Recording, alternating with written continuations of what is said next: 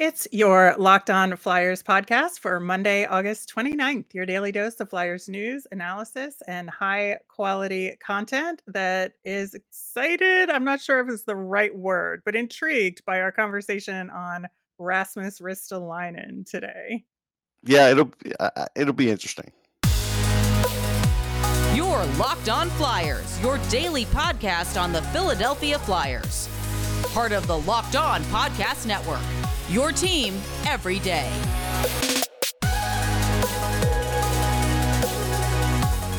Hello, I am Rachel Donner. You can find me on Twitter at rmiriam. I'm here as always with the brilliant Russ Cohen, who's on Twitter at Sportsology.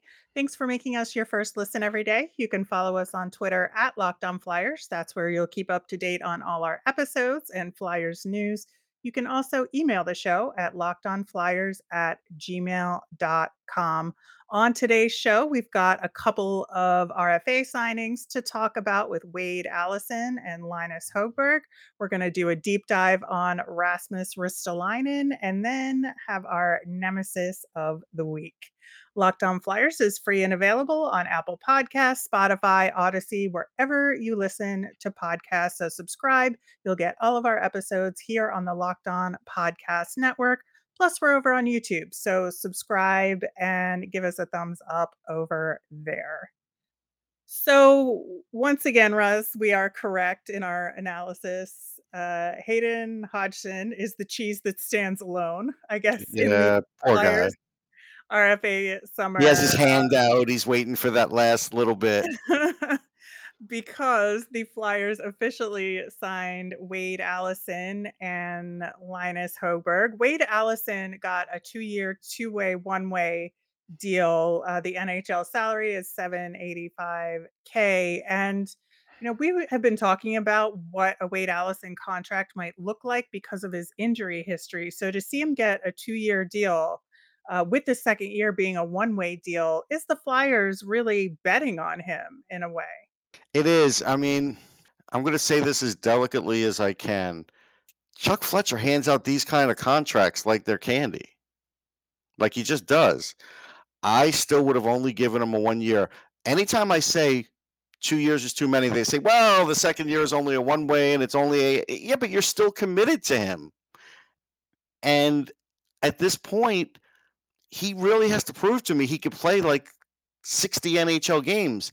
If he can't, if he wants to be a you know a career AHLer, uh, fine. I'll sign him every year for the AHL after that. But to give him a two-year deal now makes no sense. I get it. It's everybody's going to say that. Well, it's just a one way after the one year. Oh, okay, fine. But it's still betting on him, like you said.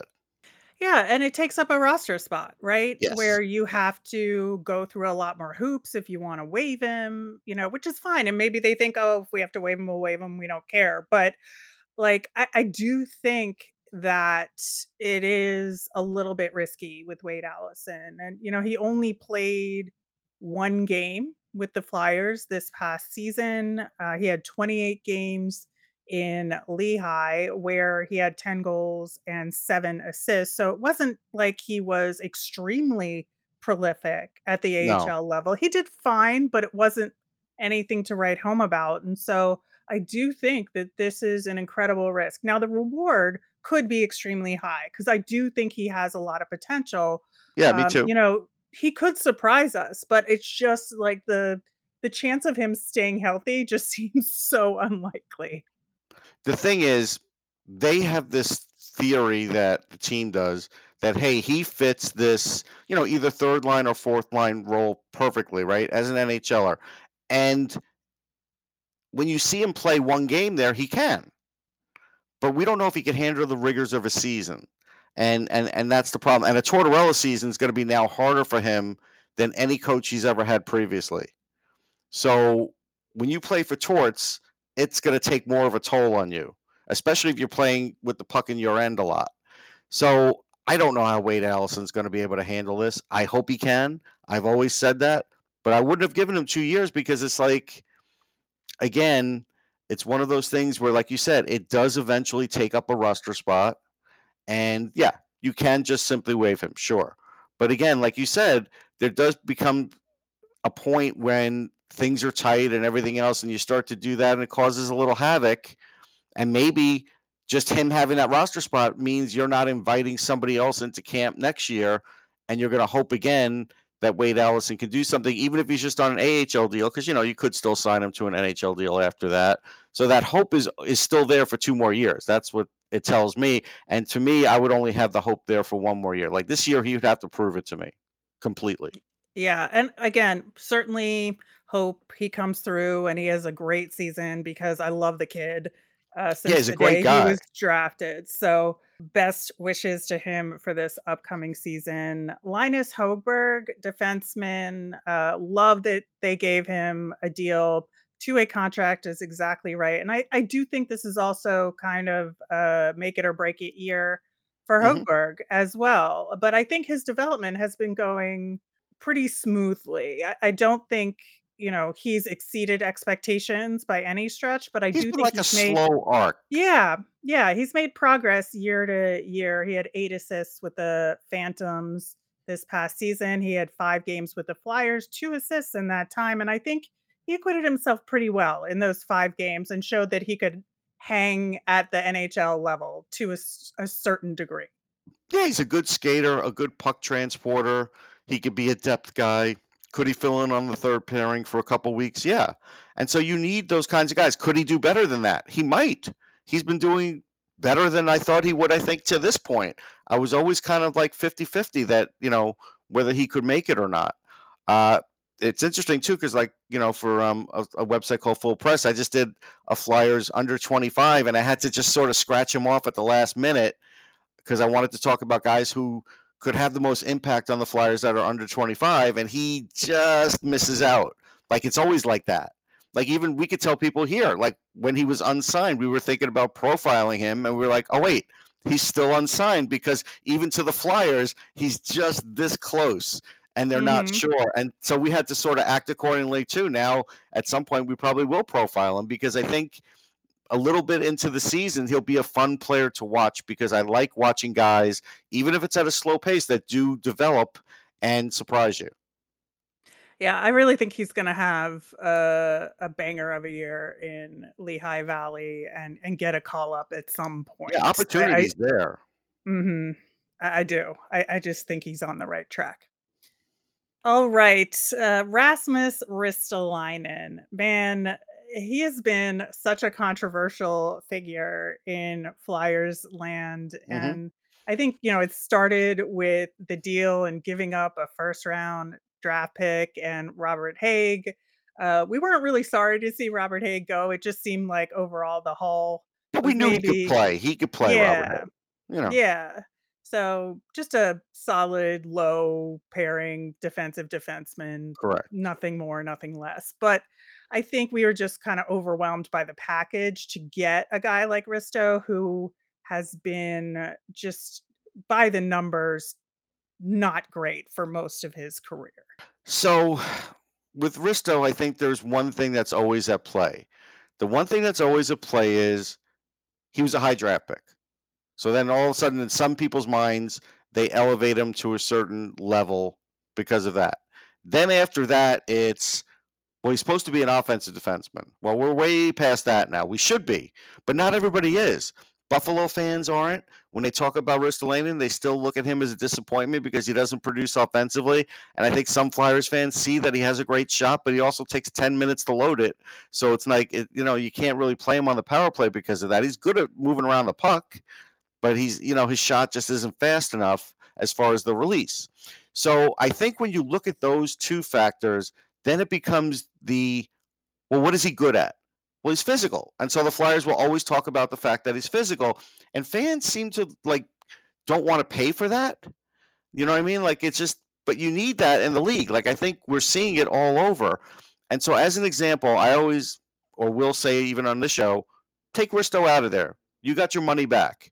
Wh- What are you doing for a physical presence on the blue line? You have to have one, and there is nobody else on the Flyers that are that's going to fill that role. Now Nick Seeler can do it for like nine minutes a game if you really want to do that. But then where would you get that? And how much cheaper could you get it at?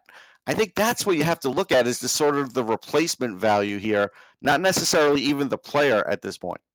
I think there's some fair points in there. I do think there is a possibility to get the physicality with a little bit better offensive play and a little bit better defensive play. Now, would they have had to pay the same price? Sure, but I would rather have, you know, a physical defenseman who can actually play defense a little bit better. Okay. There's not a ton of those guys out there. No, there are not. And I, you know, I also David Jiricek would have been a great draft pick Yes. Yes. along those lines. listen, I'm not going to argue with you on that one. And he did great in the second part of the World Juniors too. He really looked good. I get it. he did. All right, we're going to continue talking about Rasmus Ristolainen coming up next, but first, an important message from the, the National Highway Traffic Safety Administration. Are you one of those people that thinks it's okay to drive stoned? What's the worst that could happen? You end up driving below the speed limit? It's no big deal, right? Wrong. The truth is your reaction times slow way down when you're high. You not only put yourself in danger, but everybody around you. Talk about a buzzkill. Stop kidding yourself. It's not okay to drive high. If you're if you've been using marijuana in any form, do not get behind the wheel. If you feel different, you drive different. Drive high, get a DUI.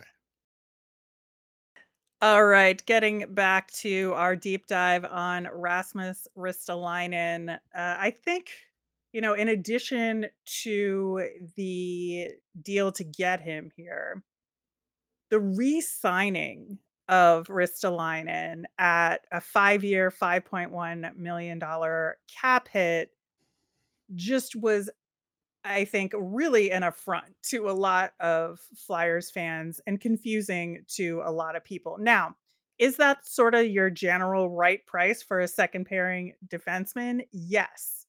I would agree. I absolutely think that's kind of where you're going to land typically in the NHL.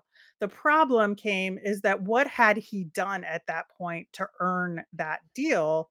Which was nowhere near enough, nor did he earn it after the deal was made. His I just don't think his play got better at any point in this season. It didn't get better. I think up to that point, it was pretty good, though. I think it was better than what some detractors were willing to say. So I see what the Flyers were seeing. Plus, there was an air of desperation around Mhm. the organization that probably still exists, but not as bad. Um, so there was that. We have to go back and get in that mindset of what was going on with the front office, and then certainly there was that. Uh, especially with Ryan Ellis out, it's like, oh, we're going to lose another one. And then if you're the GM, you do sort of have to cover your tracks because you've given up a lot of assets, like you pointed out. So all those things are like a perfect storm to get this guy signed. But now there's a new coach, John Tortorella, and so back when he used to coach the Rangers, I kind of wonder if you could make Ristolainen sort of in the same role. And of course, he'll be second pairing, not a top pairing. Same kind of role as Dan Girardi was. Like Dan Girardi was never this super talented defenseman, but John Tortorella is the best thing that ever happened to Dan Girardi. He became a, a supreme shot blocker. He was really good getting the puck away around the net. He was physical, you know, and he actually got a few more points than you would expect. And Risto could always put up some points because he is a very good passer and and does have a good first pass. And so I think you could make him sort of into that Dan Girardi role as a second pairing guy and sort of have him play the same way. I think if you do that, I think you'll get the most out of him. Yeah, I mean, I see what you're saying there, and I do think that potential is there with Torts. I think with the system he'll put in place, I think he'll force Risto to have a little bit more defensive responsibility than he did. Uh, I think he was a little bit more free for all this past season. And you're right, he is that physical guy. Obviously, he led the team with hits in uh, 230 hits. That's a lot. Um, 125 block shots. So he is good for that. And I, I will I will give him that. Um, and I do think, you know, one of the things we talked about last off season with him was that in Buffalo, he was a first pairing defenseman where that he just should not have been. And so No. getting a second pairing role with a little bit less ice time, he got that. And I think that was more suited to him. So I think like that's the good side of it, but just his underlying numbers were still pretty trash. And Okay, you before you get into the numbers, there was one other thing though that that popped in my head.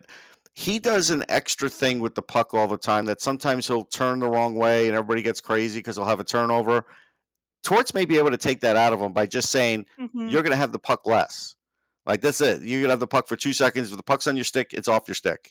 You're, we don't want you really transporting the puck. And if they do that, maybe that cures that. That's fair. And uh, like I said, there are some good things about him, and I do think Torts can get more out of him. But uh, just the numbers are very challenging to overcome with, you know, his Corsi against per 60, 64.7. That's atrocious. 33 giveaways to 21 takeaways. That That's is not that's not a good ratio for a defenseman. I think Mm-mm. You know, you got to be on the upside of that as a defenseman, especially as a physical defenseman. You should be taking the puck away from the other team if that's Oh, your although brand. my devil's advocate argument on that is was anybody a plus in giveaway takeaway as far as a regular i know noah cates was but as a regular i'm not sure they had many if any Well, you're probably right there. I don't know off the top of my no i know i mean i just remember looking at certain guys that's not an excuse for him but you still are relying on your teammates a little bit Yeah. That is, that is true. But again, you know, if if you're selling yourself as a really physical defenseman and you're hitting people and you're blocking shots, where are the takeaways to line up with all of that? They're they just weren't there to the degree that they needed to be from him. And so, you know, and I think that one of the other things that was missing from his play is that and to be fair to him, he was just not really given special teams time. no And so I, I think that to me, that's a giant question mark for him. You know, he only had one point, which was an assist on the power play all season long. And I really think that there has to be a way to figure out if he can be useful in those situations this upcoming season. yeah i kind of wonder there's another thing that again i felt was an underlying issue with the team and this is why i wish they had hired um, a guy to train them ahead of time instead of bringing them in just last couple days ago. And the issue is, I felt like the Flyers would get gassed in games, all of them, except for maybe some of the young players in Provorov. Most of them were getting gassed, um, and I do kind of wonder.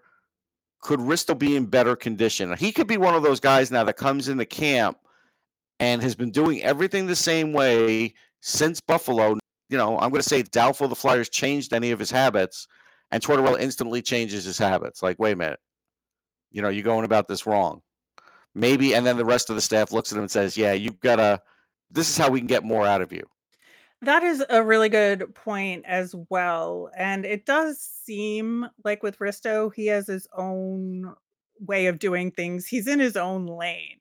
Like in Yes. some ways, if it felt like this past season that he was playing on a different team than the Flyers, if that makes any sense. yeah, Like he just was doing his own thing out there sometimes. And uh, I do think that he and Sanheim do make a good pairing. I think they They do. balance each other well. They just need Risto to do more and better of what he needs to do in that balance, right? Hey, just to show you one guy that completely has, you know, been awful for giveaway takeaway. Provorov 17 takeaways, 84 giveaways. That's the most, second most in his career. Yeah, that that was pretty bad. That's pretty bad. But he but it wasn't like I mean, it's bad and I'm not going to excuse it, but with Provi, it's not like that's something you expect a ton out of him, right? That's not his game as much as you would expect. No, but the last two years, it's getting, it's gotten worse, right? So that's something Right. where I feel like the whole team has gotten worse with that, and that's why I felt like younger players who came in that weren't exposed to the team were better at it than some of the guys in the system already, if that makes sense. Yeah, uh, yeah, I think it does. I just uh, I do think that like it's going to be really important for Sanheim and Risto to build the right kind of chemistry Yeah. That I think we saw hints of it, that it's a doable pair, but it wasn't there all the time, and I think Risto was definitely more of the weak link, right? Travis Sanheim was one of the bright Oh, yeah. spots for the Flyers all season. So and I do think with Sanheim being in a contract year, that's gonna elevate his play a little It bit, should. and and Risto's gonna have to keep up. Look, I mean, the irony here is I don't remember the name of the movie. It was by the Coen brothers, but remember those two guys were tied together, breaking out of jail. They, they had like a leg leg clamp on them, and they couldn't get it out. Right? That's how these two are this year. Sanheim's next contract is dependent on Ristolainen. It's really true, and I I I just hope that they can figure out a way to make all of that work to their advantage t for both of them, right? I mean, I'm going to stay on the positive side for that because I did feel like they were the best pairing last year. I feel like Mhm. they'll be the best pairing this year. So I'm going to stay on the positive side of it. Even if you want to tell me Ristolainen's overpaid, I'm going to be like, how much? Really, by how much? Because again, what does four million bucks get you if you say he's only worth four? What does four get you in this league on the blue line anymore? Not much. I think, you know, that's the lower end of a second pairing defenseman. So could Yeah. you make that argument with Risto based on performance? Maybe. But in terms of like your average second pairing defenseman, I think 5,000,000 is about where you're gonna pay. Yeah, I And mean Scott Mayfield's on a ridiculous on a Yeah. ridiculous deal, so he'll get more money. Adam Pelech Adam Pelech was on a ridiculous deal, and then he got a raise, right? He's not very Mhm. offensive, and this this is the higher end of, you know, those kinds of defensemen, and Pelech's actually a top liner, right? So, but just top pairing guy, but just to show you that there's not a ton of these guys, and there's definitely not a ton that make less money. Uh, that is absolutely true. Well, I think the conclusion we have come to is that Risto needs to step up a little bit. The pairing has to really have a gangbusters year for this team to improve things on the defensive side of things, and we think Tortorella could have a positive effect there. Well, maybe over the summer, we don't know. Maybe, uh, you know, Yoni Pekonen called him up and they went to an Anthrax concert together or something and and buddied up. All right. Who knows? Well, we will be back up next with our nemesis of the week. All right, Russ, it's Monday. It's time for our nemesis of the week. And if you are newer to Locked On Flyers, every Monday we look at the week upcoming and say who or what in Flyers land or the world of hockey is just irritating us or things that we're worried about going into the week with all of that. And last week we talked about being a little nervous with Tortorella that he might box some of the younger kids out of development opportunities at the NHL level. Uh, certainly could happen to Wade Allison, could happen to Linus Hogberg that we talked about at the top of the show.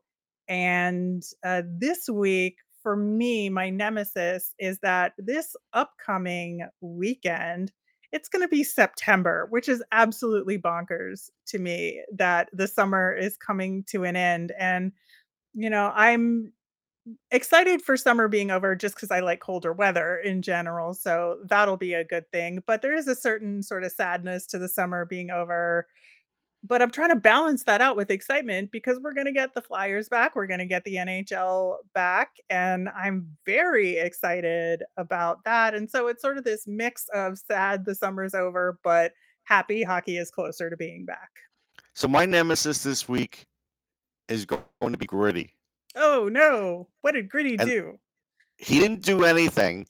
This is more the Flyers' fault, but I feel like as we get closer to the season, I want less gritty on social media and talking points and everything and memes and I want more about the younger players because I feel like you have to sell Flyers fans hope even if you're not talking about the rebuild.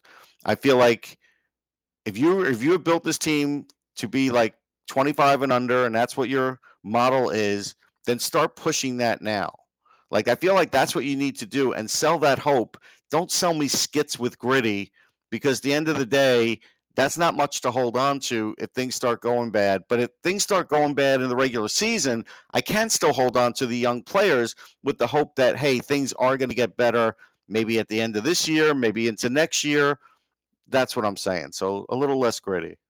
You know, I think it's fair to say that that when we talked about it last season, that Yeah, just all during the season, they did not do a good job of highlighting prospects, you know, showing highlights. until the end of the year. Then they finally started showing Bobby Brink.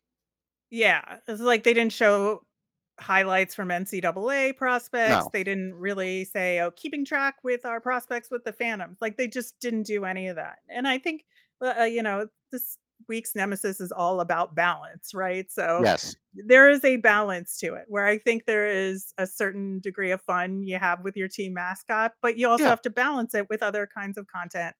And I think that's a fair point. I do want to actually uh, talk about a gritty update from Friday's show Okay. because which you reminded me with talking about gritty. So we talked about a post that they did with clapping and they said the caption was it's the clap, but they had deleted that post. And I hmm think it was because of the controversial nature of saying, you know, having the clap on there. So they but they reposted it later over I don't know if it was Friday or Saturday with um the caption this is cinema which I wouldn't expect you to get this Russ but it's a Harry don't. Styles reference. Oh, okay. Um so I appreciated that uh, since I just saw Harry Styles in concert last week. Um but I think that Seems like a nice chap, just not in um my in my wheelhouse. yeah, that's, you know, it's totally fine. Everybody's got their thing. Yep. But I I think it's very amusing that they reposted it with a different caption. Yeah, that's that is funny. Um, but again, people would have to really search the internet, younger people, to even know what it meant. I don't think people talk about that in that vernacular in this day and age. You don't hear that anymore. Oh, the clap? The clap, you don't hear it. Yeah, fair enough. I yeah, I think so. I thought you were talking about the Harry Styles reference. No, no, no. Harry Styles, like, what was he in? I don't know, One Dimension. I don't know what the name of his band was. That he did he leave it? Did he bail One on them? Dimension. Oh my God. Well, what are One they? What was Direction. One Direction? It's close. It had one in it. But did he bail on them? Was he like every other lead singer that said, "I'm too popular, like Justin No, Timberlake," and just up. left? They They they why all did they break up. up? Why'd they break up? Because they were just done. They went through their Okay. cycle. They were together right. for quite a long time. I don't even honestly know that much about One Direction. I'm more of a Harry Styles fan than a One Direction Okay. fan. Okay. But they just kind of went their separate ways. They decided they need a break, and and I think all of them have done solo projects. So Okay. Right. um, I think it's just Harry Styles that became the most popular. I think, but anyway. There you go. There's your uh, One Direction info on Locked On Flyers related to Gritty. That will, uh, what a note to end today's show Unforeseen. yes, took a turn. All right, that will do it for today's show. We'll be back again on Wednesday. We're super excited. We're going to be talking to friend of the show, Joe Yerdon, who has covered the Sabres and the NHL in general really excited to get sort of an outside perspective on the Flyers from a guy like him who's super knowledgeable. He's watched a lot of Risto, so be Mhm. prepared. As a reminder, we always want to hear from you. Send us in mailbag questions via Twitter at Locked On Flyers. You can email us at lockedonflyers at gmail.com. You can also comment over on YouTube. I'm Rachel. I'm on Twitter at R Miriam. That's R M I R I A M. I'm Russ. I'm at Sportsology, S P O R T S O L O G Y. You made us your first listen today. Now make your second listen Locked On NHL. Locked On experts give you a daily 30 minute podcast on all things NHL all year long. Stay up to date on everything in the hockey world with Locked On NHL, your daily NHL podcast. Have a great day, everyone.